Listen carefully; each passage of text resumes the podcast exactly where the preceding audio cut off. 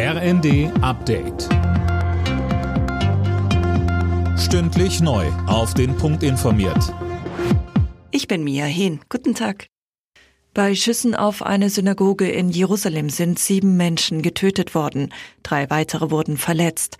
Laut Polizei stürmte kurz nach einem Gebet ein Palästinenser die Synagoge und schoss um sich. Später wurde er von der Polizei getötet.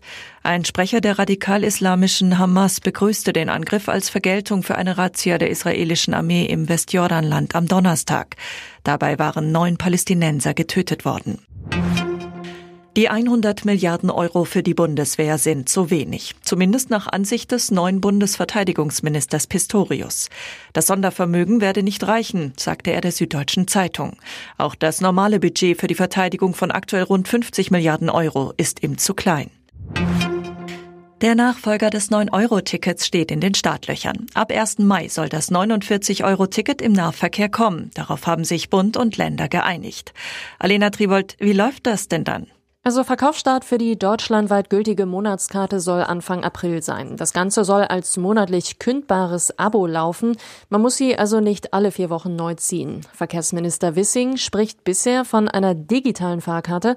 Laut ARD ist aber auch eine analoge Lösung im Gespräch. Und die neue Fahrkarte soll es auch als Jobticket geben, das Arbeitgeber ihren Mitarbeitern vergünstigt anbieten können.